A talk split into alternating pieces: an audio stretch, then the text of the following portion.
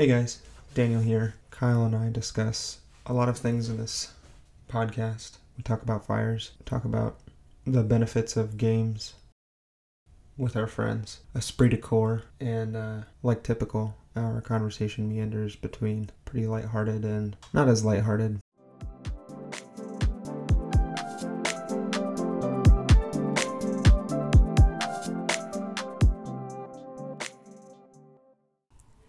We are live. Good, morning, Kyle. Oh, jeez. You can We kinda- separate that out. Hey, Daniel. Good morning, Kyle. It is a good morning. How are you doing today? uh, doing doing swell. Actually, I uh, I told you I was I was pouring some concrete. Yeah, I was going to ask about that. Yeah, so about 20 minutes before we started, did I tell you this already? I tripped and fell on the side of my I fell on my ribs essentially. Yeah, you were telling me that. Uh, you sound a little more showmany today, a little more radio host. I'm not trying to be. You're just even more inflection. No, so um, I was planning on doing a like a circuit, and Oh, yeah.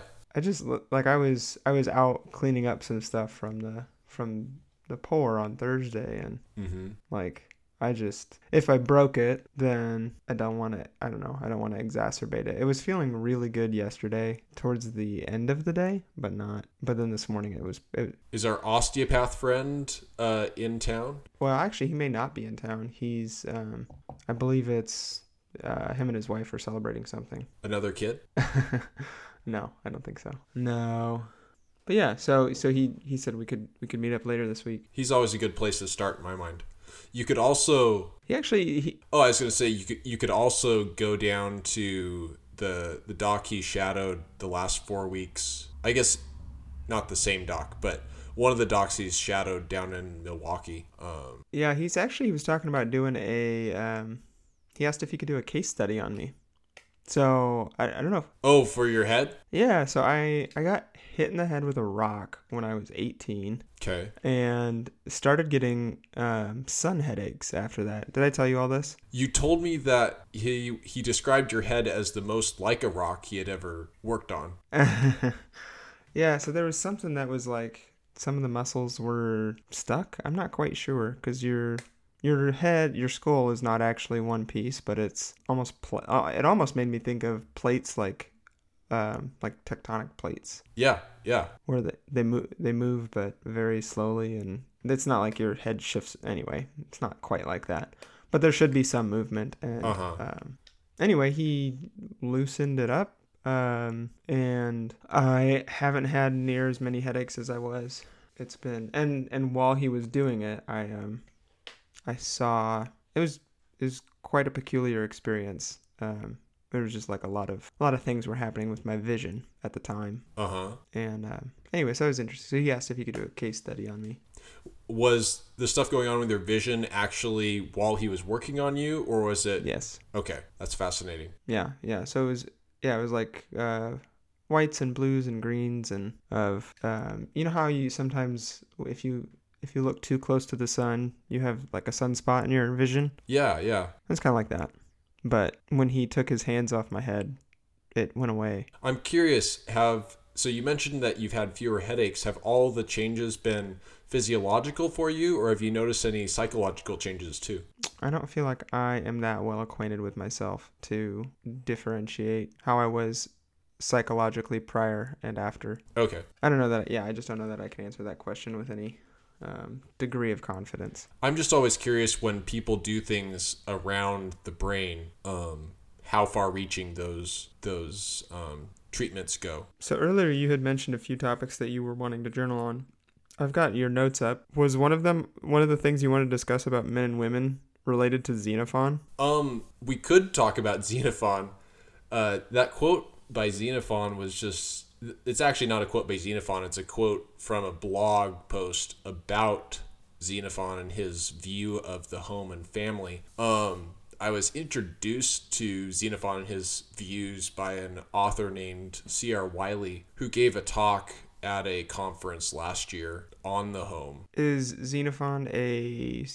uh, oh, what do you call it? He was a philosopher back in the Greek Roman era. Okay. Stoic. That was the word I was looking for. Huh. He's not Zeno, who was the the or, originator of Stoicism, but Yeah. um, I wouldn't be surprised if he's from the same time period. Hmm. Okay. Well, um, I've got. You had mentioned my my. Normally, I'm a little more prepared for our podcast. Normally, I've I've put some stuff in the show notes, but you might notice uh, there's just the uh, basically just the template and nothing else on it. Well, you did have something about the Lord of the Rings in there. So Uh, that's that's the template. That's part of the template, though. We said we were gonna do this through through me reading, at least the uh, the Lord of the Rings. But I didn't. I haven't really moved forward. I mean, I am actually I am a little bit further forward than than when we last talked. I uh, Gollum is leading Sam and uh, they've passed the Black Gate at this point. They're into Uh-huh. they've met.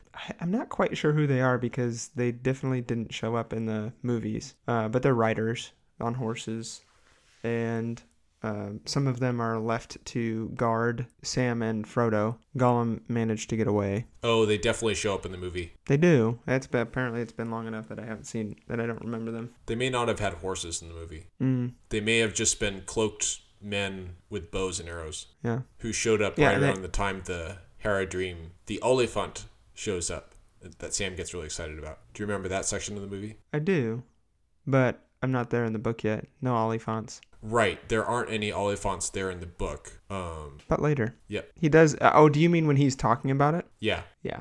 Okay. That's a funny little. I think that that Tolkien was pretty pleased with himself. with Sam talking about the Oliphant. Uh huh.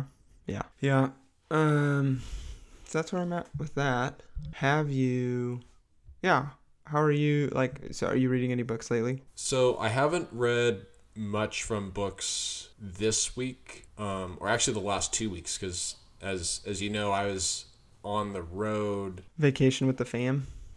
uh, with with my family, an ex- extended family, vacationing, and we were doing a lot of swimming and going on some hikes, and and then we'd get back to camp and basically set up stuff to make dinner and get stuff ready and talk until it was dark. So I didn't do a whole lot of reading. Um, what stuff I did do was the journaling. That wasn't just your direct family. That was additional people. Yeah, so it was uh, my wife's family, Yeah.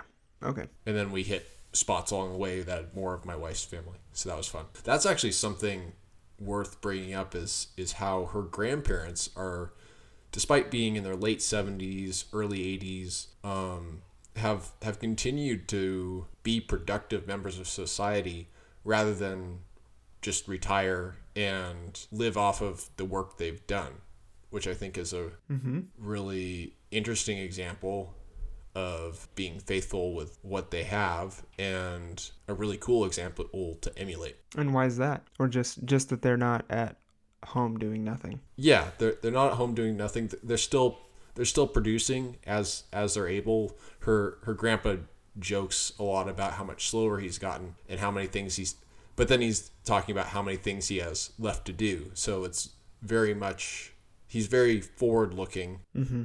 and and her grandma is just always going doing stuff and she's interesting because she has some health stuff where if she were to fall down the stairs or get cut in any way uh, there's a good chance that she would bleed out actually so the fact that she's maintained her level of activity and continued to push herself with that risk I think is really cool. And it, it's it's instructive to me to not let things that might slow someone else down become excuses for inaction or self-pity or anything that would yeah Yeah, so do you think that's a So I remember at one point listening to some very like high level people talk about how they well it actually is a little bit reminds me of the quote as well from Chariots of Fire, but these guys were basically talking about how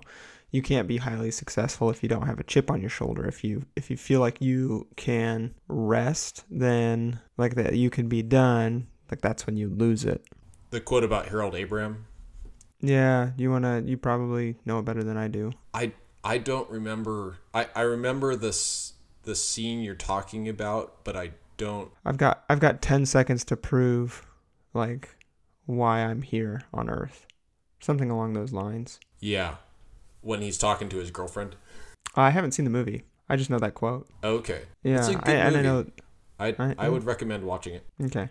In any case, uh, so then that that brings me back to thinking about your wife's grandparents. She like they um it, it sounds like you're pretty starkly differentiating between feeling like they have something like you don't see it as them doing what like they're not doing it out of a need to prove anything. No. So how do you is there something that They're doing it because they see the opportunity to do it and they they enjoy taking advantage of that opportunity. I just know that I, at some level, have in the past, and something I have to continue to f- fight against um, is idolizing productivity. And so I, my, Mm. a red flag went up for me when you said, and they're still productive members of society. Okay. Like their value, their value is not in that they can still produce and be tax generating for the state. Not that that's what you were suggesting, but um, But I see where you would kind of have a red flag come up when I use that terminology, mhm. particularly for people who are closer to the end of the line than the beginning. yeah, Because that is something we do need to be really careful about with any person valuing human life for the fact that it is made in the image of God, not for its utility. Yeah, because we very quickly turn into a state that um, puts people down after they retire, essentially, which would definitely lead to longer working lives if if you only had five or ten years after you um, after you stopped working. That would be I we're I don't think we're anywhere near that, but yeah, that was just a I just a thought I had, I guess. Yeah, that, I think that's understandable. Oh, I was just saying how understandable it is that we need to be careful about watching ourselves for the utilitarian uh, perspective on human life. Yeah. So, do you want to talk more? I mean, there's so this quote that you have, uh, which I'm happy to read from Xenophon. We started talking about, which could lead into some interesting conversations, or we could talk about um, something from my notes. Sure, let's let's go and dive down this path, uh, recognizing th- the quote is from a blog post that was paraphrasing Xeno- Xenophon, not Xenophon's actual words. Okay. But with that with that caveat, Yeah. So, what you wrote here from aristocrats of the soul, for although it is the man that, excuse me, for although it is through the man that wealth comes into the house, it's the woman who manages the goods of the house and controls whether that wealth increases or is merely thrown away. So, yeah, why did that jump out to you? What does that mean to you? Um, yeah, how did you? Well, actually, first, first, how did how did you come across this uh, this blog? I came across it because of the, the talk from C.R. Wiley, where he mentioned Xenophon as um, an example of the ancient understanding of men and women as they relate to each other and interact in a domestic relationship, in a marriage relationship, which I think is really important to bring up the marriage aspect of this. That's not necessarily a general statement about all men and all women. It's a statement about man and woman working together in marriage. But anyway, Wiley brought up this, not this quote, but he brought up Xenophon and his ideas about the household and the family. And so I wanted to find a little bit more. So I did a quick Google search and found this blog that was talking about Xenophon and his views on home economics. And so I sort of skimmed it and then found this quote, which which echoed something that um, a paraphrase of I think it was a paraphrase of Xenophon that uh, Wiley brought up in his talk, which is that man works outside the house and women work inside the house. The woman works inside the house. And he brought that up in the context of the Industrial Revolution. And he talked about how before the Industrial Revolution, generally you had the family working together on their plot of land in a more agricultural setting Sure. and and in that setting the men would do stereotypically or um, in a more normal circumstance obviously you had exceptions but in a more normal circumstance you would have the man going out doing a lot of the working with the livestock, plowing, that sort of thing. And then the woman would take the produce that came in, process it, prepare it for the market, and and there was sort of a symbiotic relationship there. And then you get to the Industrial Revolution, and well, okay, can I can I pause you there just for a second? Yeah, yeah. Let's let's talk about this this view of society. So what you're this yeah this this idyllic kind of um it's almost like a Roman slash uh so to to you know uh, there's this there was a Roman ideal to go that a man would go and and work a public life and then go work on his vineyard for the uh, for his retirement, right? Mm-hmm. But and there was also this there's also that idea kind of there was a period of time in the United States that uh, there where there was a large proportion of the society, but it was only like it wasn't even I don't think fifty percent of people worked on farms. Like you think it was more than that? You think it was well? Like there's just there's just not very a very long time. I'm thinking maybe 200 years total where the economic situation that you just laid out would have taken place. I think actually a very large percentage of the U.S. population did work on farms um, as their main source of income. As their main source of well, see, this is the caveat. A lot of those people were only counted as three fifths of a person. But that doesn't the okay. So talking about slavery, right? Right, right. Uh, but those people did not have the situation that you just laid out, where the man would go and work out of the house and the woman would work in their house, like wouldn't manage their economics. Slaves didn't really have economics to manage. Right, right. Yes. So, and maybe, but maybe they, maybe they did work inside the house and they did have things to manage. It just money, money wasn't one of them. I don't know. I just I get the impression that the, that was it's in my head that that's not the situation for slaves. Right, right. In America. Um so yeah. Uh, okay, but I still, you know, let's say it was 70% of the pop, US population was working in this kind of idyllic uh, man working the farms, woman working inside the house. Like that worked from the yeah, so 1600s was what I was thinking. Uh, up through the Industrial Revolution in the early 1800s. Civil War was like 1850s, right? 1860s. I mean, Eli Whitney with the cotton gin was mid 19th century.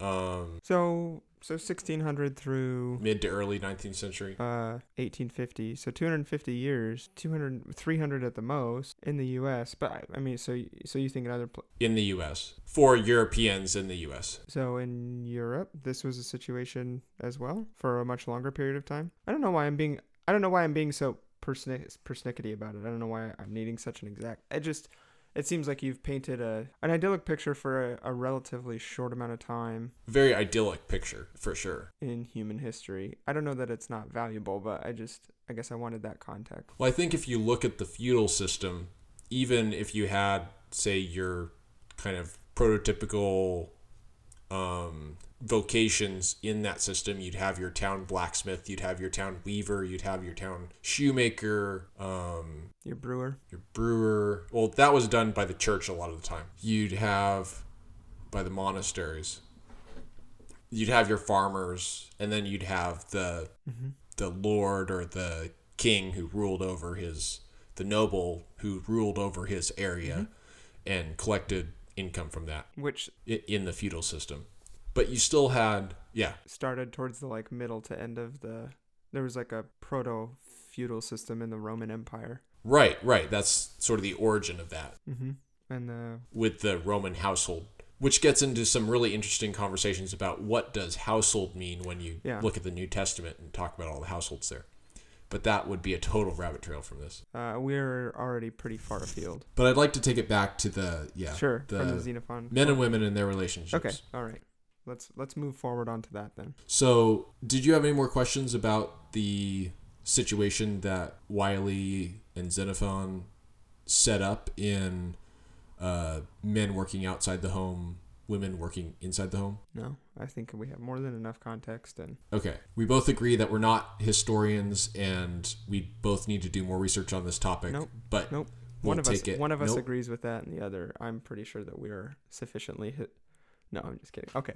Anyway, go on. go on.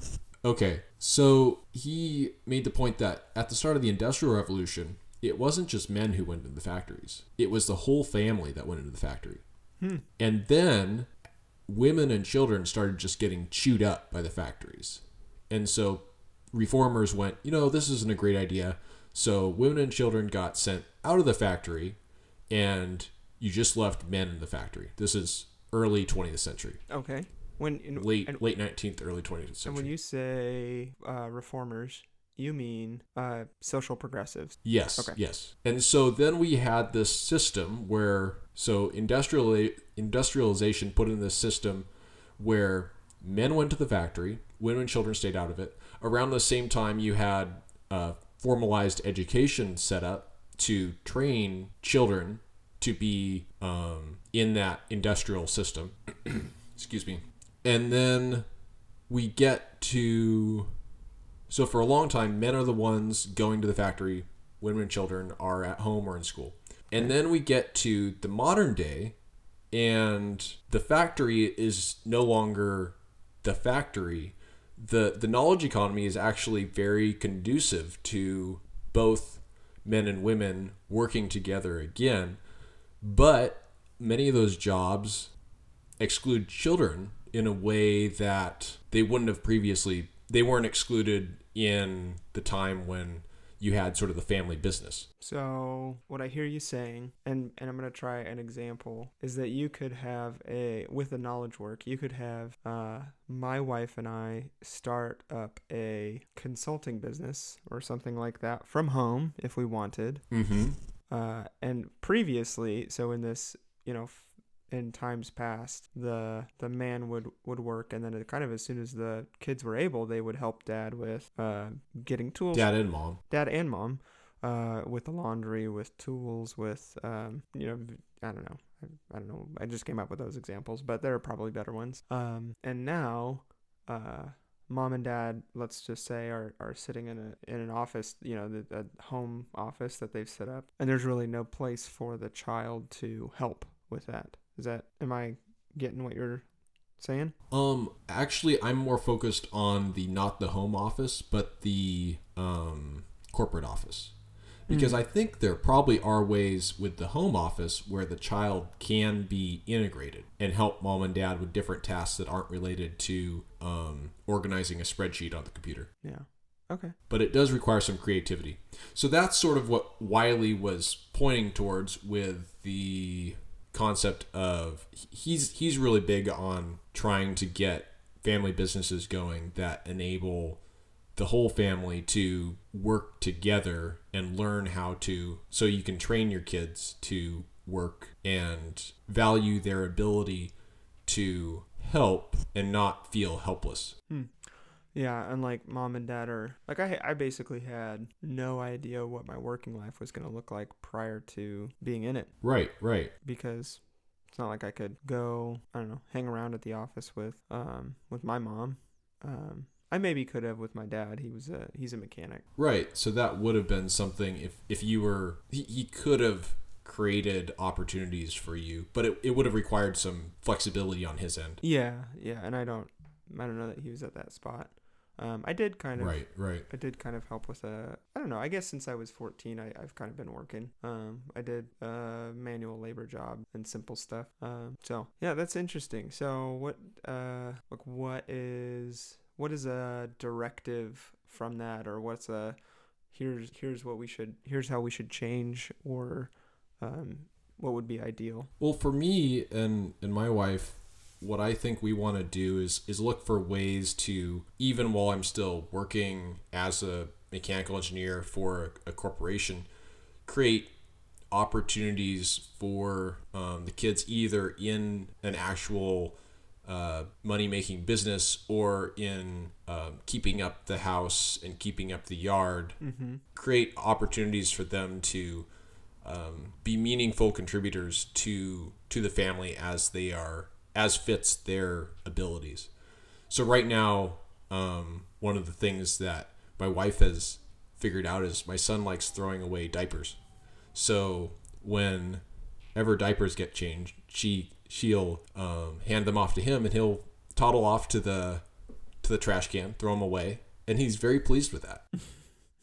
That's awesome. What a champ. And he doesn't even break them apart and look look what's inside. Um, we've uh, made it so that he doesn't try to do that. The, the, uh, although the thing he was most interested is using them as a ball. Gross. That's pretty funny though. Yeah, Uh cool. that's just one really small example, but Yeah. I think it's a good example that fits into inside the principle of, of what we're trying to go go towards. Well, and I think uh you know, a under a certain age, all kids it seems like have a desire to help mom and dad. And after a certain age, some kids don't or um, they've been trained out of it. Yeah, I was listening to another talk from the same conference that What conference was it? it was uh, the Grace Agenda from 2019. Hmm. The the title was Keep Your Kids. Hmm. So it was about God's promises of um, generational faithfulness and also the the challenges and perils associated with with those promises um, for kids remaining in the faith. And who who puts on that conference? Christchurch. Okay. But at any rate, one of the and and it's kind of fuzzy in my head right now, but but one of the comments that one of the presenters made was on trying to create a situation where kids enjoy their parents and where kids want to emulate their parents beyond just that 12 to 13 age range when a lot of times you see kids go off and do their own thing. And and one of the uh, things they pointed out was if we're constantly as parents stuck in our computers stuck in our phones stuck at work and treating our kids like they're a distraction and a nuisance eventually around that age of 12 to 14 they'll figure out that mom and dad think i'm a nuisance. Well i actually think mom and dad are a nuisance myself. And so that um, our attitude towards our kids when they're young and interested in us will have in in most circumstances dramatic a, a dramatic impact on how our kids view us when they get to be in the high school age That's a really interesting. Um, hmm. I found that I say that's interesting. That's a response that I often have uh, as I've been at. so is this a good interesting or a bad interesting No, I never use it badly. Pretty much never. If I really don't. never the sarcastic No, if I uh, if I really don't like something, I'll say, and I don't want to engage, I'll say, well, that's an idea. That's my. Got it If you hear me say that, I'll- you can you can push back and say, what do you mean when you say that? And i'll be watching for that um, but that's a that's not a fruit I would have expected from. Or I, yeah, so you're you've you've planted something when the when the kids are young, and that's kind of what you're saying. That's what it grows into is that that you were disinterested before and now they're disinterested in you. right right It makes sense. I just wouldn't have been able to connect those ideas. Uh, we uh, we mention, yeah. I guess I guess because you and I are just listening to the Knowledge Project at this point on a fairly regular basis, or at least I am. I don't know that you are, aren't. I I listened to three episodes, three or four episodes a couple weeks ago, and I haven't picked it up since. I've been listening to the Gr- Grace Agenda um, from last year. That's what I've been listening to recently. Gotcha. I've been listening to that and then Tiny Habits, uh, by B.J. Fogg. Uh huh. Um, but one of the things that I want to say it was Derek Sivers or Sivers or he's the, the Yeah, yeah. he um CD baby. CD baby guy. Yeah, he uh him and Shane were talking and I think it was Shane who mentioned that he has a really good I think the word he used was heuristic, but I'm not sure if correctly, but just a, a an easy way to identify unhappy parents or parents who are going to be very unhappy. And it's the idea that and I, I've seen this in myself and I, I don't remember why I caught it. I'm sure that I heard from somebody, but just if you're always looking for as soon as they don't they aren't wearing diapers, as soon as they're in school, as soon as they're in uh whatever, as soon as this next season, then I will be able to Mm-hmm. Mm-hmm. relax or be a little more Or enjoy them. or yeah or anything like that Um, I don't have kids, but I know that I will catch myself like as soon as this project is done, and I I try to get away from that because it's a really uh, like this is the life that I'm living. I'm not. I'm And it's wonderful and it's joyful absolutely. and it's hard. Mm-hmm. But it's just you know when I, it's like a big red flag goes off that something something's wrong with me if I'm having the thought, or rather when I'm having the thought when I'm done with this portion. Well, that actually ties in really well with what we've been reading in the little book on the Christian life as we look at trials and bearing our cross like Christ. Yeah, We aren't, go ahead. I was just gonna say. Well, it was just a general thought for the entire, at least this last week's chapter. But I want to, I want to hear your thought. So, so my thought is that if we're constantly looking beyond the trial, if we're constantly looking beyond the stage of life we're in, if we're constantly looking beyond the stage of life that our child is in, that's that's showing dissatisfaction with what God has given to us at the present time. And that dis- dissatisfaction is a sin that we need to repent of. And it's it's a sin that it, it's the same sin that Adam and Eve committed in the garden where they asked, is is the situation God set up really good? Mm-hmm. Or is it the best, or could it be better? Right, right. Is there some way that I could make this better Mm-hmm. on my own um, ability or wisdom? Which I mean, as we were discussing a little book on the Christian life, y- your brother-in-law, Who, which is by which is which is by John Calvin. right? It's a edited and modernized version of John Calvin's uh, chapter from the Institutes on Sanctification, I believe. Okay, so my brother-in-law. but but he he asked a really good or insightful question I thought where he was trying to tease apart how do we know if we're doing the right thing and moving beyond suffering and how do we know if we're doing the wrong thing in moving beyond suffering do you remember that Yeah, yeah, no, I do. And that's a that's a tough question for a couple of reasons. Like one, I am not going to say that Christ didn't suffer for, you know, like one of the things that that was mentioned is that like in that in that chapter this is chapter 3 that we've been talking about and you just I get the impression that John Calvin's life was difficult and that he expected this life to be very difficult. yeah i mean he got run out of town at least once from his pastorate. He lost his wife to childbirth. Um yeah it wasn't easy.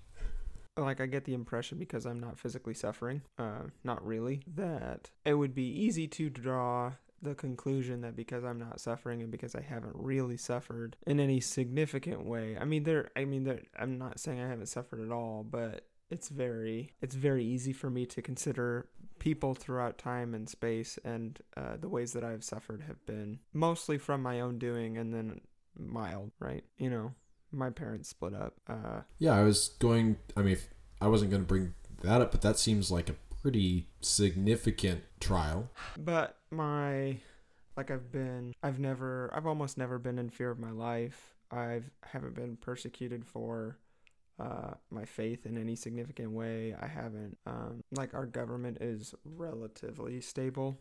We'll see in a couple months here. yeah.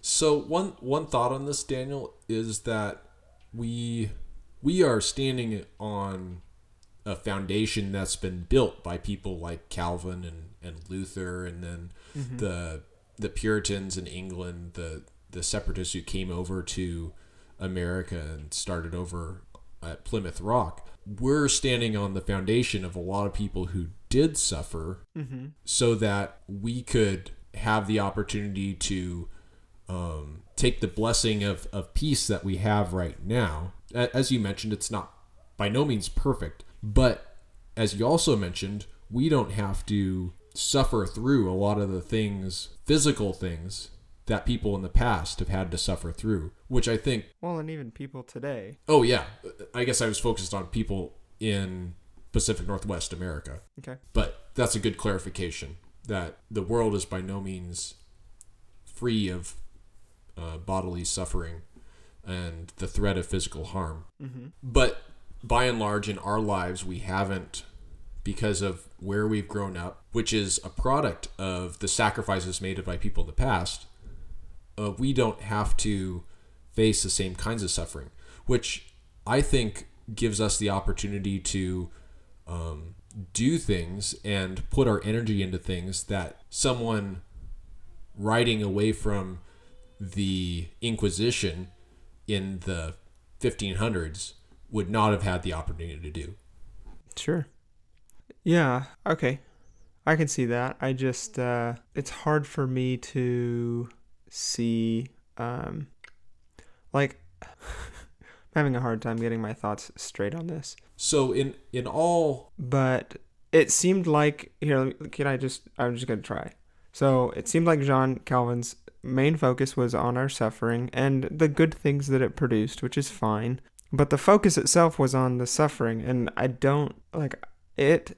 Even in Christ's suffering, like why did he do it? It wasn't. It wasn't for the obedience, though he was taught obedience through that. It was for the joy that was set before him that he like God is most glorified in us when we are most satisfied in him despite sufferings or in the midst of suffering.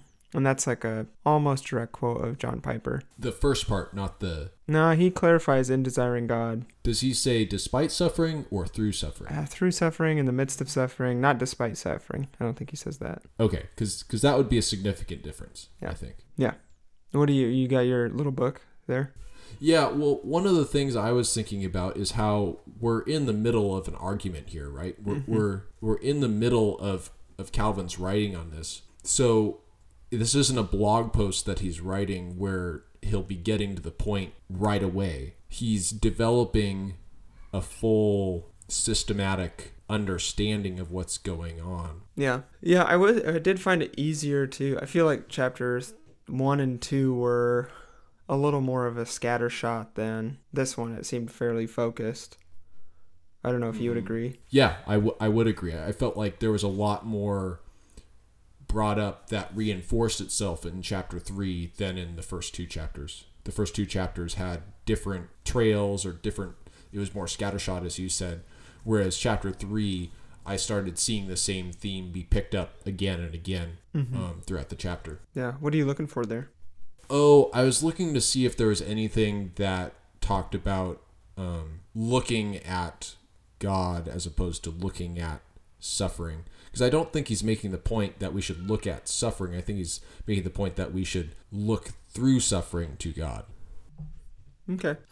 Yeah, and that that could be something. But I don't have a quote that explicitly demonstrates that, which is part of the reason I brought up. Then it doesn't count, Kyle. Remember, you have to laugh in your microphone. You can't just smirk. Yeah, it's hard because I enjoy smirking. That wasn't funny enough. Yeah, I know you do. Well, do you want to? Are you gonna look for a quote and me just sit here and watch, or you want to move on? We could move on. Where'd you like to move on to?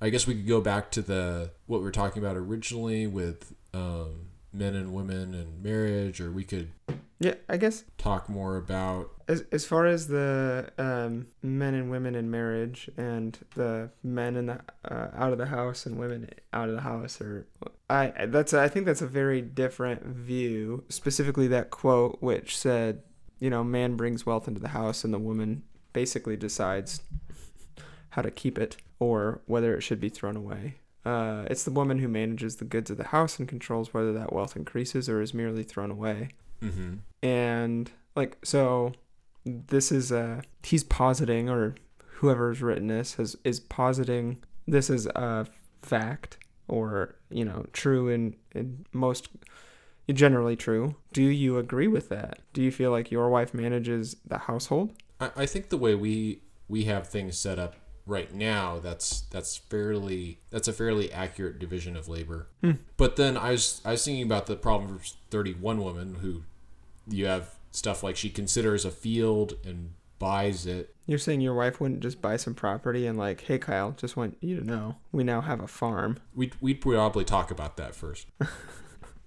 okay So the interesting thing about Proverbs 31, which I think is a pretty good asp, it's a Proverbs 31, I've heard it said is is written to a young man to help him understand what he should be, what traits he should be looking for as he's looking for a spouse.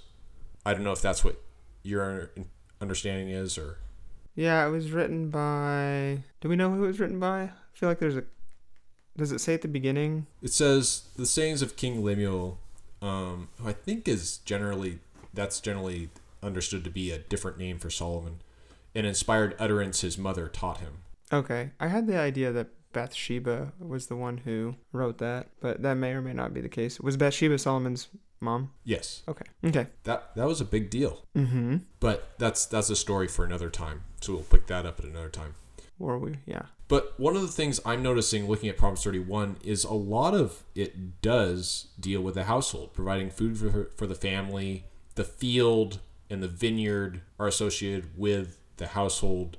The, the trading is bringing in goods from afar to the household, and her husband is in the city gate, at the city gate. And that was a old timey way of saying. I thought that was where like meetings happened and decisions were made, like that kind of thing, at the at the city gate. Yeah, business, business and pol- business and politics. Okay. Would that even be where like judgments were made, like court was held? Right, right. Huh. Interesting. I mean, I don't think we have a place that. I mean, maybe the the county courthouse would function as that in our day, but I I think you have more going on there than just the county courthouse. But a lot of the institutions we see at the county courthouse today would be at the city gate. I think just looking at Ruth and what happens with with that story with Boaz and mm-hmm. the other um, potential redeemer. Did they have police? Really? I guess it was just the king's. Like it was the guards. Kind of. It was a. Well, you have to ask the question of what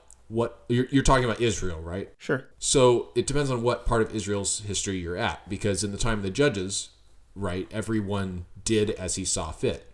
But then you get to King Solomon's day, and one of the things that the people bring up to King Rehoboam when he's being established is that your father had people overseeing us and they were pretty harsh, and we would like you to dial it back. Mm-hmm. We would like you to dial back the brutality. And that's when Rehoboam says, "Yeah, that seems reasonable," and he dials it back, and everything is great. Oh wait, no, no, he did the opposite. He listened to the young men. He did not listen to the wise older men who had advised his father. Mm-hmm. That's right. Okay. So, so in that part of Israel's history, they would have had some kind of police, or at least someone acting that way. Yeah, it seems like someone was acting that way. But I also just thinking about it, it seems like capital it seems like punishment was far more vicious and swift in those days. Mm. Yeah, we could uh, we could jump back to. Do you want to talk more about the uh, the justice system? I had I was listening to um, people talk from the the Innocence Project, which is about essentially about getting people who are wrongly on death row off. Oh yeah, I just read something about how while uh, Kamala Harris was Terrible, um, terrible is basically it. Um, but there was some guy who had some DNA evidence that could have cleared him, and she refused. said, to, yep. nope." I, I refused to look at that. And then I don't know if it was her or a different one, a different case that they were talking about, but the basically like a lab tech or somebody who so the state had requested the DNA evidence for a particular case. It would have cleared the defendant and they didn't bring it up in court and like 15-ish years later or something a lab tech or somebody basically somebody who had done the test gave it to his attorney right the defendant's attorney something along those lines and they got him out and then that judgment was overruled because he didn't request the sample himself Wow. yeah, it was crazy. So, so which uh, when you and I talked about the justice system last time, you had essentially been in favor of capital punishment. Right. So, what percent is an acceptable number for innocent people put to death by the justice system? Zero. Okay, then you you cannot be in favor of capital punishment except as a idealistic exer- exercise. So if if someone is literally caught in the act on the testimony of two or three witnesses, I especially with DNA evidence and all the tools we have at our disposal to confirm or deny Mm-hmm. that someone was somewhere and doing the things that they are alleged to have done. I, I think you have to either let people go free on that evidence, or if someone has taken someone's life in a premeditated way Mm-hmm. and you can demonstrate that, then capital punishment should should exist. But we shouldn't have this intermediate state where we we're not sure, so we're just going to lock this person away for a really long time. I think that person, if if you're not sure, that person should go free. What about people who wait three to five years and sit in jail for a hearing? That's that's a that's a huge problem with our justice system. Yeah. Our, our justice system is not really designed for the quantity of people that are I don't know. We need justice. I mean, we I'm I'm a pretty strong proponent of like our laws and how we police need to change pretty drastically. I think we'll fall apart if it doesn't change. Well, I mean, one of the things I've noticed is actually out my window at work, I can see an apartment complex, and it's once or twice a week this police car ends up rolling into the same apartment complex, rolling up to the same apartment, and it just seems like a waste of police resources to be have them doing that. It, it, that that strikes me. I mean, I don't know exactly what's going on, but that strikes me as something that someone who's more of a social worker, who's, who's more of a person involved in conflict resolution. I, I guess what I'm imagining is you have some dispute constantly going on in this apartment that is leading. Like a, uh leading to like verbal like shouting and Yeah, yeah. That is leading to the police getting called to it, which I don't think is a good use of the police or taxpayer funds to I mean, or if the police are going to get called, then they need to be well trained in conflict resolution and de escalation. I, I think there should be two different. I think that's a lot to ask of one person. Sure. I mean, I Maybe. mean, how many different hats do we wear in our jobs? Mm, I mean, would you say you just wear one? Not one, but I think the skill set associated with dealing with a potentially violent criminal and the skill set associated with handling a family dispute that's gotten out of hand are are not necessarily the same skill set and expecting the same person to do both I is disagree. maybe not the best I think okay de-escalation is would essentially be using pretty similar techniques in both both areas. You'd be, you know, you're you would be resolving a conflict of, you know, a potentially very violent conflict with on the one hand and then the other, you know, and and and I do think that there should be basically you've got a concern that there's violence there. That's why the cop is called, right? right right So you there, ha- there is a danger to someone's life Potentially. You don't know though, because it, you know, an argument when we lived in an apartment and they moved furniture above us, it sounded violent, like, because they're but would you have called the police because someone was moving furniture no. My point is not that I would call the police, but the sounds are amplified in that kind of quarters, and what um, it maybe sounds much more violent than it is. I don't know, right? But but my my point was that the cop is being called because there's the potential for violence. Once the cop gets there, realizes that this is actually just like a relationship dispute of some kind and that nobody is in nobody is basically being required to go into custody because it's not at that stage yet, then he Right. should be able to have a different resource that he calls to bring in and say, "All right, like that, that's I mean, yeah. Well, well, that was exactly my point. Is it should be a different resource. It shouldn't be the cop who's then doing interme- doing mediation between the family. They should have a different resource to bring in. yeah, okay, I see what you're saying. I was thinking more in the immediate de-escalation. Okay. See, that seems more like, and, that makes sense to me. So you have the police officer should at least be trained in sort of triage. Hmm.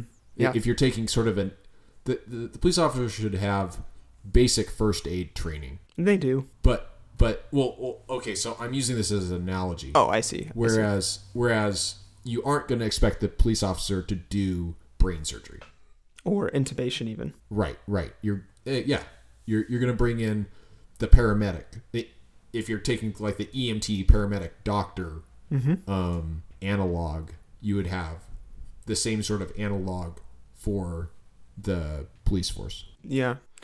Yeah, and I I mean, I have uh, yeah, the more that I listen to different perspectives on the justice system that we have and how I mean, something else I learned recently which you may uh yeah, I don't know. So, how long All right, so bail basically works by you get uh essentially accused or um charged with a crime and then you're in jail unless you can pay you know you get, then you go to a bail hearing and you pay the bail and then you get the money back if you can't or if you show up on your court date Okay. so that has not been the case for very long like it's only been uh i think it's only been a What used to be the case? you would pay the fee if you didn't show up to court not the other way around you didn't pay up front you paid you basically got a fee the same way you get a parking ticket or a parking t- or like a speeding ticket where it comes in the mail after you've been well okay speeding ticket you might um you might get cited right there but i think you also get something in the mail later When and why did that change? Because that seems like a really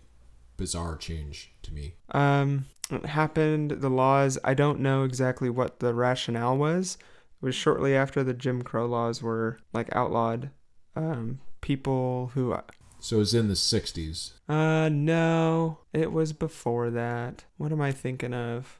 I think it was around the turn of the night, uh, the twentieth into the twentieth century. Okay, when you said recent, I thought you meant like turn of the 21st century. But but still, that that doesn't No. sound like a good. No, I said a Wow. hundred years. I meant to say a hundred years. Oh, okay, Um, got it. I missed that. Sorry. no, it's it's fine. Um, but it just it makes like that. There's kind of an undue, and those uh, yeah, there's an undue burden on. I mean, if you had a bail to, if you had to produce bail for something, unless it was exorbitant, you could probably pay it. Right. and but people who are poor who you know there's a huge amount of americans who can couldn't come up with $400 if they needed to and, and you know if they needed to which That's a whole nother conversation that we could have on here. it's a whole nother conversation but with bail like if you can't come up with $400 and you have bail set at a $1000 you basically have to go to a bail bondsman and then you pay $100 you pay 10% of that regardless of whether you show up for your hearing or not. That's how bail bondsmen make money. They put up your money or yeah. Do you think local churches should get involved in ba- basically interest-free bail bonds? This idea just popped into my head. I am not against that. You could essentially do that with yeah. So the other piece is is that uh, ninety seven, roughly ninety seven percent of people take a plea within three days of being in jail because they want to get out. because they want to get out, and they're like, and then so they agree, and then they're like, we'll just figure it out later, and then they don't. Right, and then they have a felony on their record. Uh, yeah, misdemeanor, felony, whatever it is, like then you have a record, and it's like they didn't do anything. I mean, there's actually it's a, it's a and it's actually a similar percentage of people because yeah, people who of the suits that are filed that take a plea, especially in the criminal, like most most um most cases don't go to trial. Well, I mean, I'm just going back to the church thing. I mean, can you imagine what a powerful ministry that would be if some someone gets wrongly accused and go and you have a phone number or something at the at the courthouse saying, "Hey, if you need bail money, call this uh, church's deacon over here, and they'll they'll listen to your story, and if they think that um, you're someone who's who has legitimate need for uh, a bail bail money that'll get refunded once you get have your court date. Um, they'll they'll give you they'll loan you the money interest free, and then you don't have to go to jail. And then that person now has a contact in the Christian community. Yeah, yeah.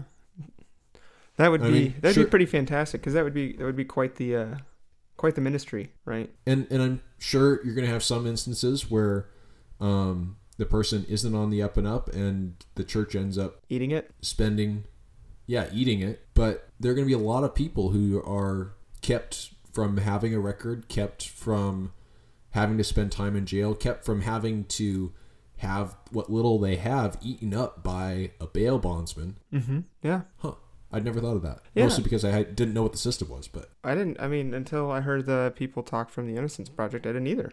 Kyle, your fancy microphone thing fell.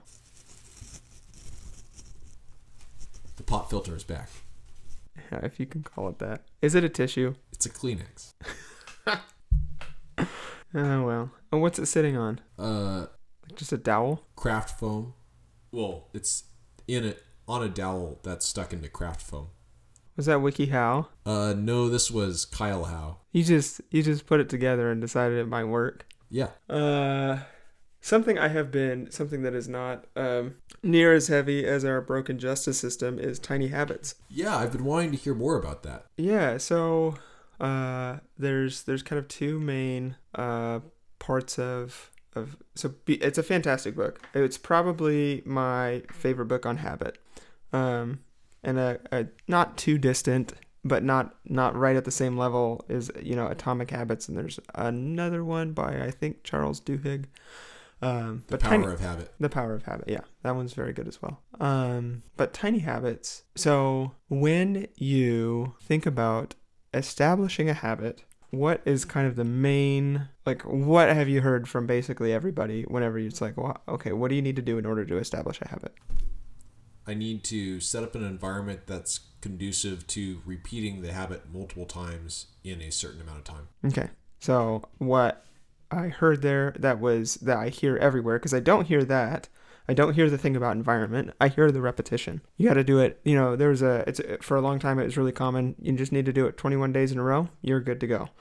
Uh, and sometimes it's like, oh well, I think in Atomic Habits he said six times. You know, there's some habits that get established as few as six times, and then it could be 150 times that you have to do it in order to really establish it. Well, in order to so so the main one of the main points of the book is that you change best when you when you feel good. You change most when you feel good about the change that you've made. So you can actually establish a habit after once if you have a strong uh positive feeling when you do that the first time because your brain will remind you because your brain wants to feel happy so your brain will remind you to do the thing if you feel good when you do it that first time or that second time and then as you do it more and continue to feel good it will naturally kind of yeah That is a powerful insight.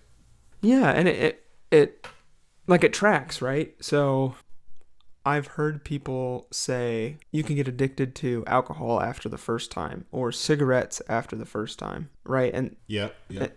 and other and other things, right? Heroin in particular. Um and it's like, well, you didn't have to do that 21 days in a row in order to get hooked, right? Like those are two different it's like Pathways. well, I mean, heroin releases a crazy amount of dopamine, which is a naturally occurring chemical in our brain. It just does it at, at just such significant levels. You feel so good when you, or are you saying you're saying it's an entirely different pathway as far as like the nicotine or the alcohol? Oh, sorry. I I was using pathway to refer to relying on the positive feeling versus relying on the brute force repetition. Mm-hmm. Oh, sure. Yeah, yeah. So, I mean, I think you're a lot more ali- likely to have a drinking problem if you start out. I mean, if you if you feel really good when you're doing it, when if you associate like a really strong friendship, like you know, you you and your buddies go out drinking all the time, and that's the only time you have a really good time. It's like, well, then you're gonna you're gonna kind of you're gonna look for you're gonna associate the good feelings with friends because I don't think alcohol actually releases any dopamine by itself. It's a depressant. Okay. I don't know. Anyway, this is getting pretty far out of my uh one away from the topic I actually wanted to talk about and two, I don't know how brain chemistry works. So, So does it work in reverse too? So if you make yourself miserable while you're doing a habit you're trying to break? uh-huh. Yeah, that actually so that surprised me. He spent a chapter talking about that towards the end and that wasn't something that had occurred to me. So, if you're so he actually uh, he doesn't like the phrase breaking a habit because when you break something, you apply enough force and then it snaps, right? But when you have a bad habit or a bad way of thinking, usually it's 10 or 10 let's just say 10 different habits 10 behaviors he doesn't even use the word habits that much in this book. Um, so there's how behaviors happen is there's an anchor that your behavior is tied to the behavior itself and then reinforcement or celebration. So abc anchor behavior celebration. So as you're trying to create things um, and there's a couple of different axes that he uses. One is um, ability and motivation. So um, if you are trying to, and there's an action line, right? If something, if you're really highly motivated, you can do something that's very difficult. Like when you're starting a diet on January 1st, you can basically make yourself do anything for a few days, and then your motivation decreases. And yeah, your energy store basically. But you haven't. If you haven't, de- gets tired. Yep, and but if you don't just decrease the ability, then or like decrease the difficulty as your motivation decreases, then you you don't continue essentially because you're too far on the side of this action won't happen. And then so if you're trying to untangle a bad habit, you will look for ways to there's like five um, different kind of ways that you can make a habit more difficult or more easy depending on whether you're trying to create it or stop it so, time, money, physical effort, mental effort, and routine. Um, so, if you make it cost more money, so if you're wanting to eat less ice cream, then instead of getting a good deal on ice cream, you're like, well, the only time I'm going to eat ice cream is if we go to an ice cream shop and it's $10 per whatever. Maybe that's enough to yeah. That's oh that's that's describing a lot of the ways I yeah, I, I approach desserts and alcohol. Yeah. Is it only generally I try and only have really good versions of them. And mm-hmm. so I don't want to spend a lot of money on. Yeah. And uh, you know, if the only time that you if you refuse to have food that's bad for you in your fridge or cupboards, and the only time that you'll eat it is if you're out with friends or you like go to the store, you can buy whatever you want, but then you have to throw it out and you know that you have to throw it out, then you've added additional time. Let's say that let's say that for me this isn't the case but chips were like my achilles heel but the only time i'd have chips is if i go to the store and then throw the throw the ones out i don't eat or if i'm at a party or at a get together and i just refuse to have it in the house then i've added time. And maybe that's enough to make it difficult. That's kind of what i was talking about when i'm trying to be more productive at work. I can go around i can get around it really easily but it's enough of a like oh i remember why i'm doing this or i remember that i'm doing this. And i have a really specific anchor that triggers every time like every hour basically and then i have to wait half an hour I, you know whatever it is. Does that make sense? Yeah i mean it sounds like a more fully fleshed out version of environment which james clear talked about in atomic habits. Yeah and i would say that uh the um yeah i would say that he expands a certain part of James Clear's Atomic Habits out into a, a, a, you know, it's a 200, 250 page book, whatever it is. But, and it's kind of like James Clear book in that the margins are wide and the. I was um, going to ask. The font. But I listened to it, to be honest. I ended up buying it after I listened to it, though. Like, I, I bought it on Audible and then I bought a physical book. I want to read it with my wife. That sounds really good. Yeah. Okay, I have an extreme ex- hypothetical example question. Okay. So let's say I have. I haven't talked a, about tininess at all yet, but go on. Okay. Let's say this is on the vein of making yourself miserable so you stop breaking habit. Let's say I had a habit of angrily yelling at my wife. If she, if if I had a shock collar on and she shocked me every time I started to angrily yell, would that in essence based on what he said in this book break me of that habit? No. Okay. And I was curious as to whether that that would be the answer. And I'm curious what would change that no into a yes? And also, why is that a no? The reason that it's a no, well, first, your habit of getting angry, like that's too broad. That's not a real habit. That's a result. I said oh, yelling at my wife. Yelling. Yeah. The habit is yelling at my wife. Um, and even that, I don't think is a habit that is specific enough to break. Okay, got it. So so so let's say you could maybe be more specific and say um getting angry and yelling with my wife after work, right? Or you, you like you, I need I need more context around it in order to like Okay. What about jumping on the phone and scrolling through Facebook? yeah. Let's so say that's a habit. And Okay. then yeah, the the getting angry shocked, yelling shocked with me. well, there's right, you change I- best you change best by feeling good, not by feeling bad. Oh, okay. So it's but what about So- the component so- where you said being miserable breaks or not breaks but redirects habits? Yeah, I was more. Uh, I was. I, I probably was just excited and agreed with you, even in what I thought you meant, which was um, the ways that you build habits are also the ways you do the opposite. Maybe miserable does work. I don't know. He doesn't talk about that, but those five pieces of the uh, ability chain: time, money, physical effort, mental effort, and routine. Basically what you do is you make it cost more time you make it cost more money. Instead of when you're building you're doing the opposite. Um, if it's a physical ability like or, yeah like it's like you don't know how to do the thing or you aren't practiced at it. And then um, mental like um, that one is not as clear as some of the other ones um, probably some of the journaling exercises that i have require some physical or mental ability rather. Um, and then the routine is like um, you don't like it doesn't you know for for everybody on our on our growth group or work group um, you have uh, it fits into the routine like it, it kind of fits into the routine of it doesn't interrupt their work schedule or their time with their wives. Some of us like getting up earlier better than others. So it doesn't fit into everybody's routine that way. Some of us think getting up earlier is better for us than others.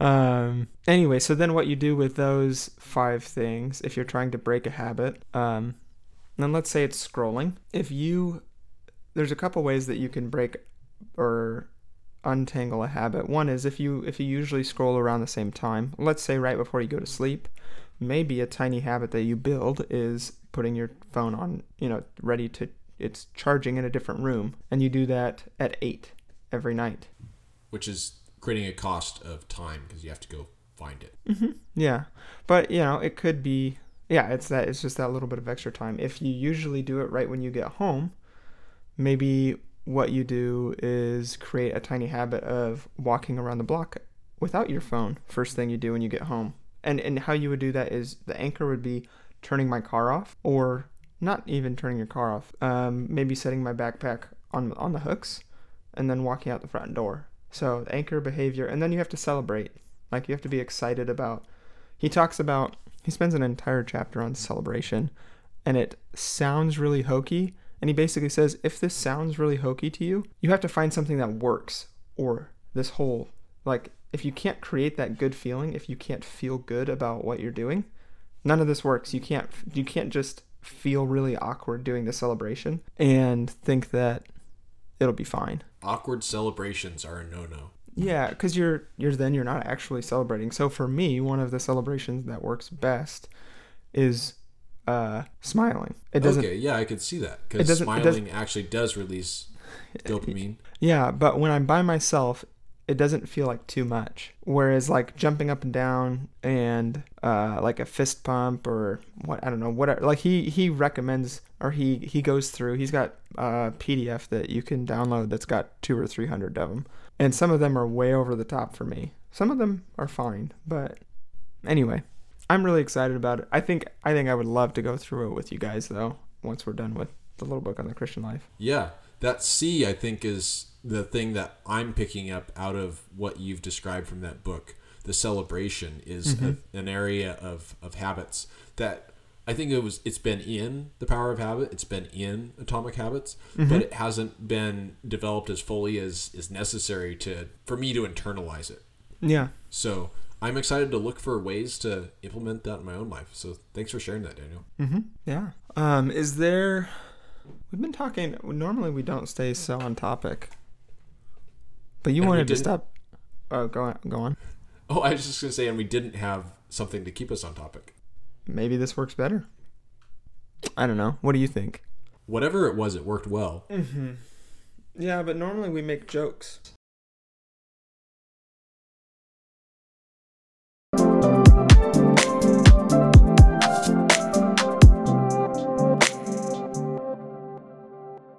Uh, this is Daniel here. If you like the podcast, please find a stray dog, tie a note to it, recommending us. We'd really appreciate it. You can also email us at socratichobbits at gmail.com or release a Chinese lantern into the sky. It'll find its way. Thanks for listening.